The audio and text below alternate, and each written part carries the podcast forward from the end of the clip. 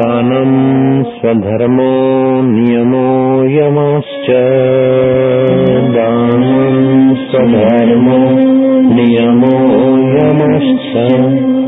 श्रुतम् च कर्माणि च सद्व्रतानि। श्रुतम् च कर्माणि च सद्व्रतानि सर्वमनोनिग्रहलक्षणमात् परो हि सर्वमनोनिग्रहलक्षणतात् परो हि योगो मनसा समाधे योगो मनसः समाधि।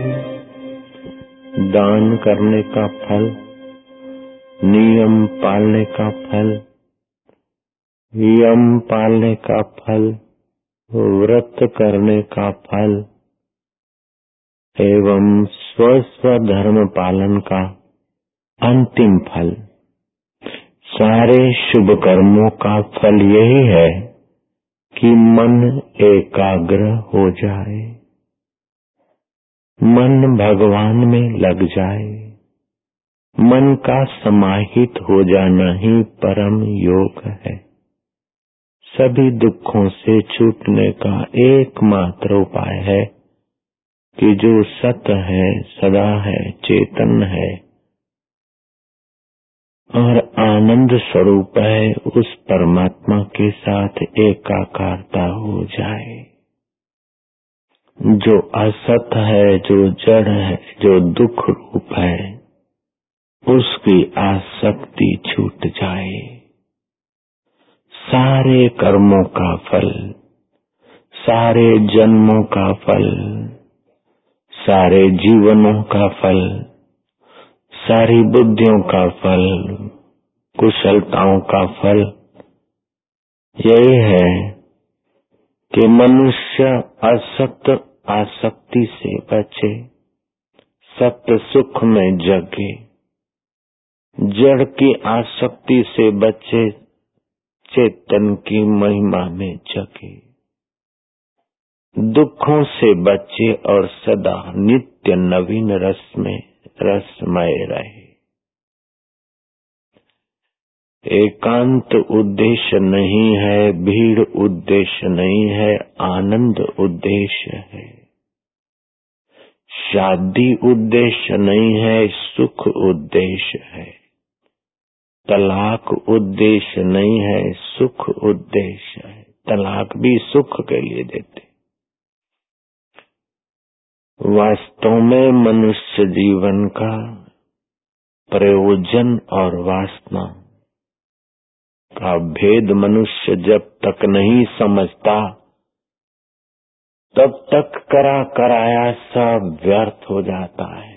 भगवान कहते मोघा, मोघ कर्माणा, मोघ ज्ञाना विचेतसा। उनके सारे कर्म व्यर्थ हो जाते हैं। उनका सारा ज्ञान दो कोड़ी का भी नहीं रह जाता, व्यर्थ हो जाता है। उनके सारे शुभ कर्म भी व्यर्थ हो जाते जो शुभ कर्म सत्फल नहीं दे तो अंत में क्या जो ज्ञान सदा सुखी न कर दे, उस ज्ञान का फल क्या हुआ? जो मित्र सदा सुख के रास्ते ले जाने में सहयोग न करे, वो मित्र भी किस बात का? जो सज्जन सच्चे सुख के तरफ़ न ले जाए, उस सज्जन की सज्जनता भी क्या बड़ी बड़ाई हरि सम जग कछु वस्तु नहीं, प्रेम पंथ सम पंथ, सतगुरु सम सज्जन नहीं, गीता सम नहीं ग्रंथ। सतगुरु के समान कोई हितेशी, कोई सज्जन नहीं।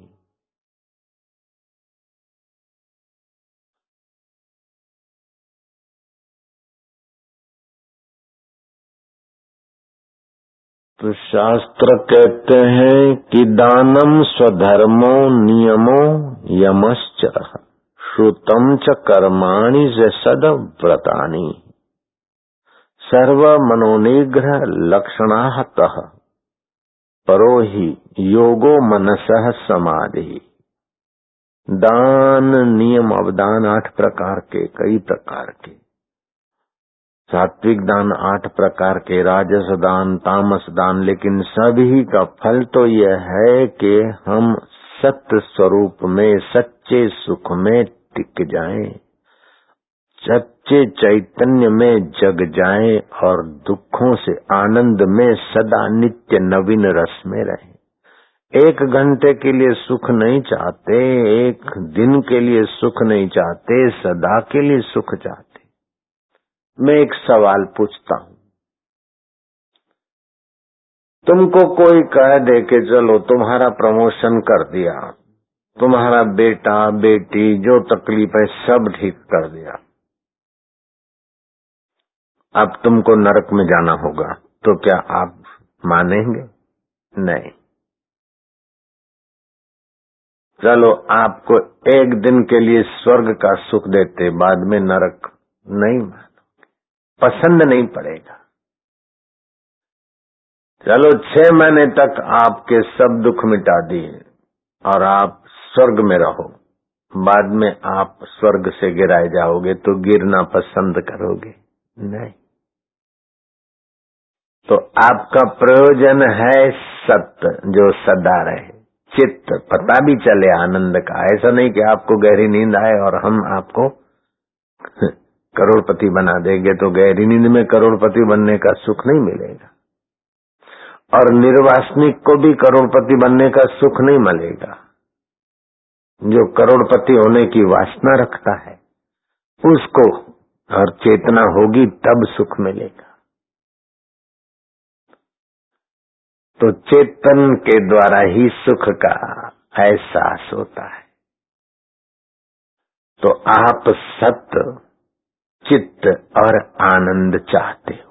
सत्य माना सदा, चित्त माना ज्ञान और आनंद माना रस, नित्य नवीन रस।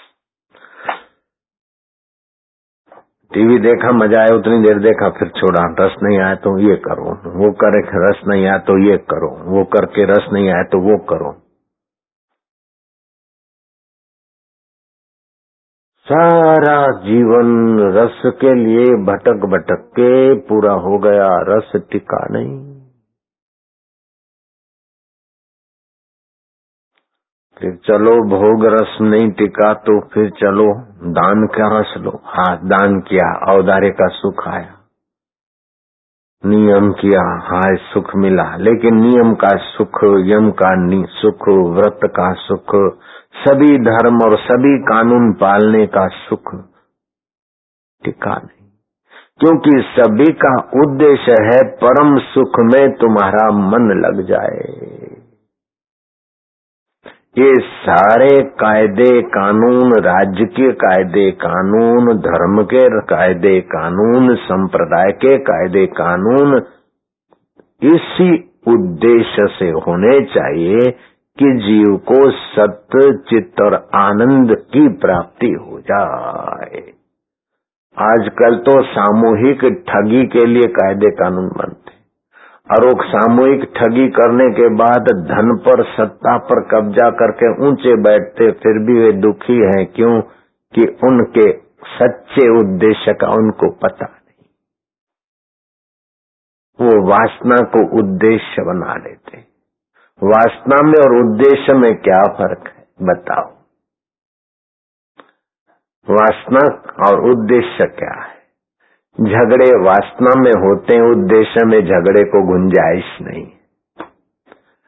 एक दूसरे का शोषण वासना से होता है, उद्देश्य में शोषण नहीं, पोषण ही पोषण मनुष्य अपना उद्देश्य भूल गया।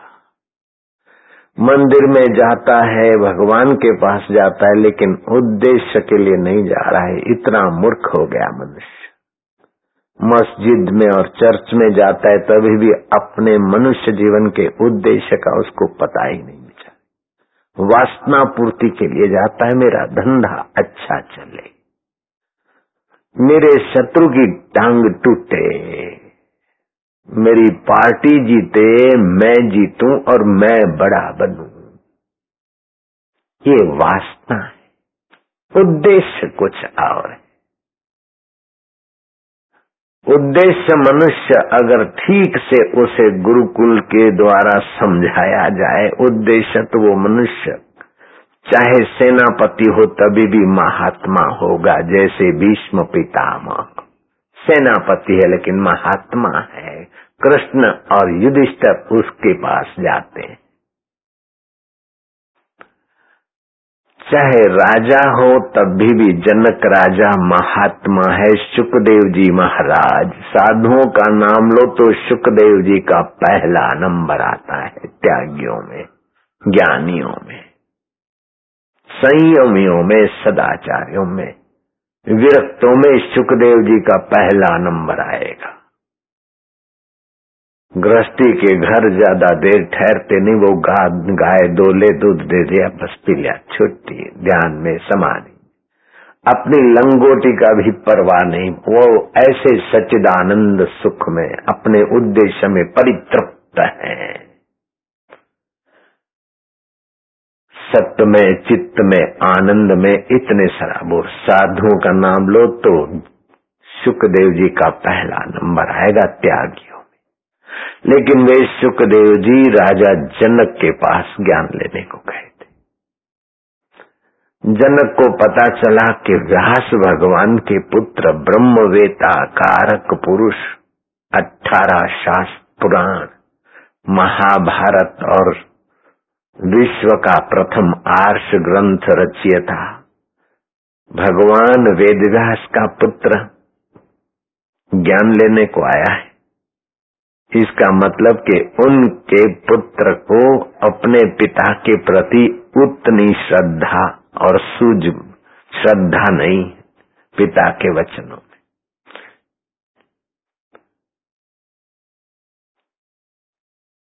अति सानिध्यतात भवेत अवज्ञा। अति सानिध्य मिल जाता है तो वो पुत्र अवज्ञा कर लेता है। गुरु का अति सानिध्य मिल जाता है तो शिष्य लापरवाही करता है, अवज्ञा की खाई में गिर पड़ता है। करा करा नष्ट कर देता है। आज्ञा सम नहीं साहेब सेवा। गुरु की पैर चंपी करना और ये खुराक और ये मेथी पाक और ये खजूर पाक और ये अड़दिया पाक और अंजीर पाक खिलाने के लिए लाइन करना, ये कोई सेवा नहीं।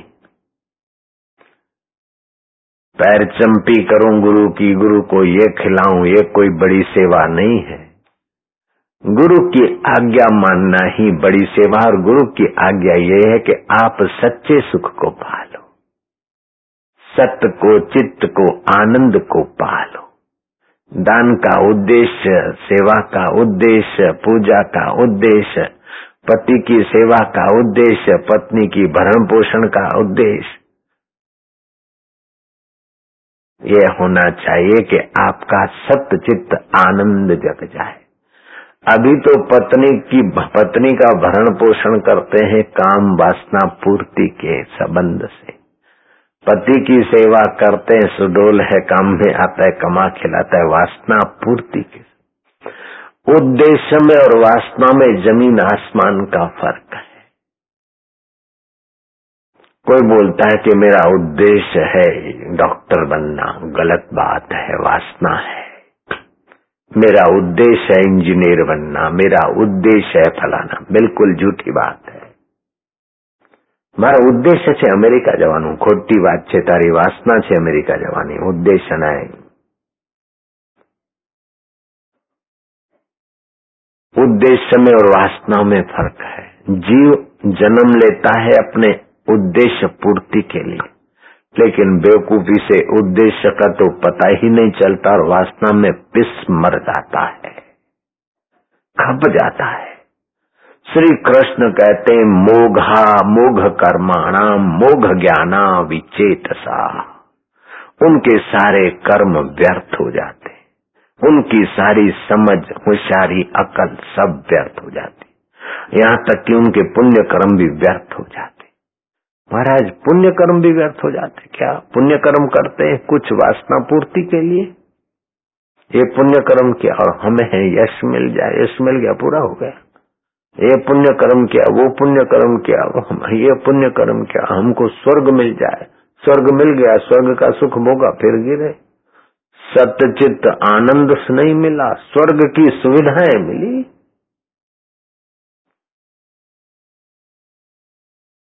मेरा उद्देश्य है कि मैं पीएम बन जाऊँ। ठीक है, बन गए, लेकिन ये उद्देश्य नहीं है वासना। मेरा उद्देश्य है कि मैं बड़ा संत, प्रसिद्ध संत बन जाऊँ। ये उस उद्देश्य नहीं है, वासना है। बुद्ध शरणम गच्छामी। हम बुद्धि की शरण, बोध की शरण, ज्ञान की शरण जाते हैं। ज्ञान की उत्पत्ति नहीं होती है, ध्यान रखना, और ज्ञान का विनाश नहीं होता। जो नित्य शुद्ध सत्य चित्त और आनंद ज्ञान स्वरूप परमात्मा है, उसकी उत्पत्ति नहीं होती। ज्ञान की उत्पत्ति हुई, इसको देखने वाला कोई अज्ञान होता है क्या? ज्ञान को देखेगा किससे? अज्ञान से देखेगा? ज्ञान की उत्पत्ति कौन देखेगा? ज्ञान की उत्पत्ति नहीं, ज्ञान अनादि है। करोड़, दो करोड़, पाँच हज़ार करोड़, लाख हज़ार करोड़ से ज्ञान शुरू हुआ, नहीं, अनादि है। अच्छा ज्ञान का अंत कहाँ हुआ? कि ज्ञान का अंत भी नहीं होता। तो ज्ञान का अंत देखने के लिए अज्ञान चाहिए? नहीं, ज्ञान का अंत ज्ञान से देखेगा तो ज्ञान रहा न। तो ज्ञान का आदि नहीं है, ज्ञान का अंत नहीं। वह मूल ज्ञान है सत्य। जिसका आदि नहीं, अंत नहीं, वो है सत्य। जो सत्य है, वही है चेतन। ज्ञान जड़ नहीं होता। और जो चेतन है, वही आनंद स्वरूप है। जड़ को आनंद नहीं आता। जीव से रसगुल्ले की मुलाकात हुई, लेकिन मन की चेतना उसमें नहीं जुड़ी तो रसगुल्ले का स्वाद नहीं आएगा। मित्र आकर बैठ गया, हिते से, अरे बापूजी आ गए और हमारी खटिया के पास कुर्सी लगा के बैठे। लेकिन दर्शन का आनंद नहीं आएगा, ज्ञान के द्वारा ही आनंद आएगा। दूसरा आदमी है बापूजी जहाज़ में है लेकिन उसको बापूजी का पता नहीं है, अथवा बापूजी में श्रद्धा नहीं तो उसको ज्ञान, आनंद नहीं आएगा। ऐसे बापूजी का बापूजी जो ज्ञान स्वरूप परमात्मा पहले करोड़ों वर्ष पहले तुम्हारे साथ था, अब भी है, बाद में रहेगा, लेकिन उसका आपको पता नहीं है। तो ढूंढ रहे हैं सुख को, लेकिन सुख कहाँ है, उसका पता नहीं। तो जो ज्ञान स्वरूप, जो जो सत्य है, जिसका आदि अंत नहीं वो सत्य है। जिसका आदि अंत नहीं वो चित्त है, और जिसका आदि अंत नहीं वह आनंद है। तो वास्तव में तुम्हारा आत्मा, तुम सत्य, चित्त और आनंद हो। लेकिन गलती से असत जड़ और दुख रूप शरीर के साथ तादात्म्य हो गया। शरीर पहले नहीं था, बाद में नहीं रहेगा, अभी भी नहीं के तरफ़, रोज मौत के तरफ़ जा रहा है। शरीर मिथ्या है। शरीर जड़ है, हाथ को पता नहीं ये जड़ हाथ हूँ, सिर को पता नहीं सिर हूँ, पैर को पता नहीं पैर हूँ। आपको पता है कि ये पैर है। आपका संबंध छूट जाता है तो पैर को, हाथ को, सिर को उठा के ले जाते, जला देते, दफना देते। तो इससे ये सिद्ध हो गया कि आप हैं तो शरीर चेतन है। आप हैं तो शरीर द्वारा सुख मिलता है। आप नहीं है तो शरीर में रसगुल्ले डालो एयर कंडीशन में रखो, जड़ शरीर को कोई कोई कुछ भी नहीं होता। चाहे काटो, चाहे चंदन लेप करो। तो आपका आत्मा सत है, आपका आत्मा चित्त है, आपका आत्मा आनंद स्वरूप है। तो दान, नियम, यज्ञ, व्रत, सारा कुछ इस उद्देश्य की पूर्ति के लिए होता है। तो जीवन में उद्देश्य क्या होता है, क्या होना चाहिए? उद्देश्य होना चाहिए। उद्देश्य वास्तव में तो ये है कि सदा सदा सुखी रहे। ये उद्देश्य है। अब अंतकरण को शुद्ध करने के लिए दान, दान किया तो आपका उद्देश्य के रास्ते आपने कदम नहीं रखा।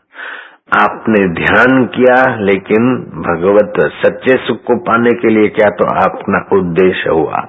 लेकिन ध्यान करके और कोई नश्वर चीज़ पाना चाहते तो ये आपकी वासना है।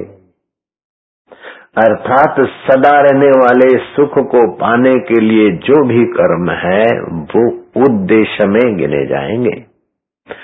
और क्षणिक सुख पाने के लिए जो भी कर्म है, वे वासना में गिने जाएँगे। नारायण को मैंने सवाल पूछा था, वो जवाब देते देते उसको कई सप्ताह लगते। फिर भी पूरा दे पाता कि नहीं दे पाता, भगवान जाने। अब तैयार माल आपको मिल गया। आपसे अगर मैं पूछता कि वासना और उद्देश्य में क्या फ़र्क है तो आप भी ऐसा ही करते। ये तो मैंने तैयार माल सुना दिया, इसलिए आप सुनकर निकाल दोगे। इसका इसका रहस्य जानने के लिए महापुरुषों ने वर्षों की समाधियाँ की होगी। आपको मुफ़्त में मिल रहा है, तालियाँ बजा दी चलती है बस। जिसके अंदर में वासना होती है, वो वासना मूलक प्रवृत्ति करता है। और जिसमें ऊँची समझ होती है, वो सब प्रयोजन कर्म करता है। सब प्रयोजन कर्म ही निष्काम कर्म कहे जाते हैं। वासना मूलक कर्म निष्काम नहीं है और निष्प्रयोजन कर्म निष्काम नहीं। बोले हमको तो कुछ लेना नहीं, देना नहीं था, ताली बजा दी। तो ये निष्प्रयोजन कर्म है। इसको भगवान ने कहा मोहिनी प्रकृति वाले। कुछ लेना न देना।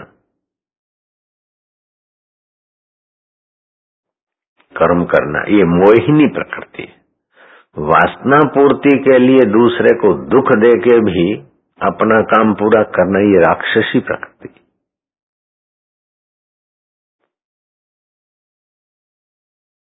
रावण वास्तव में कोई राक्षस, ऐसे सिंह वाला व्यक्ति नहीं था। भगवान रामचंद्र जी तो क्षत्रिय कुल में प्रकटे थे। और पुलस्त ऋषि के कुल में प्रकटे थे रावण।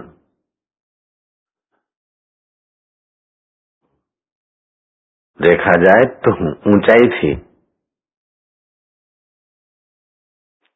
लेकिन वासना पूर्ति को उद्देश्य बना दिया और श्री राम ने उद्देश्य को उद्देश्य बनाया। बस। काज हमार हित तासु होई। श्री रामचंद्र जी कहते हैं अपने दूतों को कि जाओ रावण से मिलो, लेकिन व्यवहार ऐसा करना कि अपना तो कार्य हो जाए, धर्म का कार्य हो जाए, नीति धर्म की स्थापना करने आए थे धर्म का कार्य हो जाए, हित तासु होई। वासना वाला कहेगा कि तो उसका तो सत्यानाश करो और अपना काम पूरा करो, ये राक्षसी। आसुरी वृत्ति देवत्व नहीं राक्षसी वृत्ति मोहिनी वृत्ति सारा जगत इसी में भटक रहा है। आसुरी, राक्षसी और मोहिनी। गीता ने क्रांति कर दी। सारे वेदों का, उपनिषदों का अमृत सरल भाषा में और सभी के, सभी तक पहुँचे। ऐसा ग्रंथ है गीता। गीता प्रगटते ही उसकी महिमा देखो। रण के मैदान में गीता प्रगति है। जिज्ञासु संजय के पास तो गीता प्रगति योद्धा अर्जुन को भी गीता अपना अमृत पान कराती। उद्देश्य युद्ध नहीं था, जयराम जी की। उद्देश्य क्या था? सत्य चित्त आनंद में जो अति विघ्न है, उनको कैसे आसानी से हटाया जाए? क्योंकि वासना वालों के हाथ में राज्य सत्ता है। अति वासना वाले हैं दुर्योधन, चाहे शाकुनी कपट फपट करके अपना वासना पूर्ति के लिए लगे। और अर्जुन का उद्देश्य क्या है? अर्जुन वासना से प्रेरित होकर करना चाहता था क्या युद्ध नहीं। वो कहता कि सारे ये योद्धे मेरे लिए प्राण त्यागने को तैयार है। दुर्योधन ये बोलता है, अर्थात तो मेरी इच्छा पूरी हो, मुझे राज्य मिले। ये वासना है। अर्जुन कहता कि जिनके लिए मैं राज्य चाहता हूँ, वही मेरे सामने कुटुंबी हैं। तो मैं राज्य पाकर क्या करूँगा? मैं साधु हो जाता हूँ। तो अर्जुन के जीवन में उद्देश्य दिख रहा है। और दुर्योधन के जीवन में वासना है। गुरु जी रावण में और राम जी में क्या फ़र्क है बेटा? केवल चिंतन शैली का ही अंतर है। वो रावण का चिंतन वासना पूर्ति के तरफ़ का है और राम जी का चिंतन उद्देश्य पूर्ति का है। बस। कंस का चिंतन वासना पूर्ति परक होता है और कृष्ण का चिंतन उद्देश्य पूर्ति कृष्ण बंसी बजा रहे हैं तो इन अनपढ़ ग्वाल गोपियों को सत्य का, चित्त का और आनंद का रस मिले। और कृष्ण माँ के हाथ से ओखली में बंधे जा रहे हैं तो माँ को भी आनंद मिले और मिट्टी खाई और माँ पूछती और नहीं बोली। बाल लीला करके माँ को आनंद मिले। और फिर मुख दिखाकर त्रिलोकी के दर्शन कराए तो माँ को आनंद मिले और ज्ञान मिले। श्री कृष्ण की हर चेष्टा सत्य चित्त आनंद में रहना और सत्य चित्त आनंद के तरफ़ सभी को उठाना। राम जी का उद्देश्य सत्यचित्त आनंद में रहना और सबको उधर उठाना। रावण और कंस का उद्देश्य नहीं है, वासना है। कि अपन मौज में रहना, ऐसे कायदे बनाना। अपने सुविधा में रहना, ऐसे कायदे बनाना। सब अपने अधीन रहे, ऐसा जीवन जीना। तो भाई, सब तो तू कौन है, ये तो तेरे को पता ही नहीं है। मैं पति रावण। तो हाथ रावण है कि सिर रावण है, पैर रावण है, कौन रावण? ये तो थोपा हुआ नाम है तेरा। नाम का नाम होगा, शरीर को आराम मिलेगा, वो शरीर जिसको आराम मिलेगा, वो तो जल जाएगा, जिसका नाम होगा, वो तो रखा हुआ है। तेरा, तेरे को तो पता नहीं, तेरे ज्ञान का। अपना पता नहीं, शास्त्रीय ज्ञान नहीं, गुरु के गुरुमुख ज्ञान नहीं। ऐसा एक दो व्यक्ति नहीं है करोड़ों करोड़ों लोग इसी में बेचारे घिसीटे जा रहे हैं। एक भूला, दूजा भूला भूला सब संसार। विण भूलिया के गोरखा जिसको गुरु का आधार। गुरु कान फूके को अथवा माला घुमा दी, दक्षिणा ले ली, पीठ ठोक दी छूमंतर कर दिया। वो गुरु अपनी जगह के। यहाँ गुरु के लिए फिर एक जानकारी का शब्द रखना पड़ता है, सतगुरु। जिसने सत्यचित आनंद का अनुभव किया है, उद्देश्य पूर्ति की है और उद्देश्य पूर्ति कराने में सक्षम है, उसको सदगुरु बोलते गुरु तो बहुत होते शिव जी कहते पार्वती को, जलानाम सागरो राजा यथा भवती पार्वती, गुरु नाम तत्व सर्वेशम राजायम परमो गुरु। जो परम तत्व का, परम उद्देश्य का ज्ञान दे। वाचक गुरु होते हैं अक्षर ज्ञान सिखाने वाले, बोधक होते, सूचक होते कारणाख्य गुरु होते हैं। निषिद्ध गुरु होते, तांत्रिकों को शिव जी ने निषिद्ध गुरु कहा है। वे इधर के चुटकले तो करते हैं, लेकिन बाद में वासना के चक्कर में, वासना पूर्ति पूर्ति में न जाने कितने हज़ारों वर्ष नरकों में भटकते रहते उनको निषिद्ध गुरु कहा तांत्रिक को। गुरु गीता में।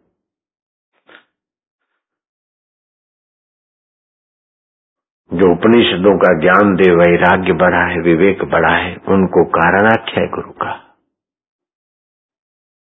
जो धर्म कर्म का ज्ञान दे, उनको बोधक गुरु का जो संसारी स्कूली ज्ञान दे, उनको सूचक गुरु का वाचक गुरु का लेकिन सतगुरु वह सत्य पद में पहुँचा दे। जिसकी उत्पत्ति नहीं है, जिसका नाश नहीं है, वो आत्मा का अनुभव कराने किया हुआ है और कराने की क्षमता का धनी।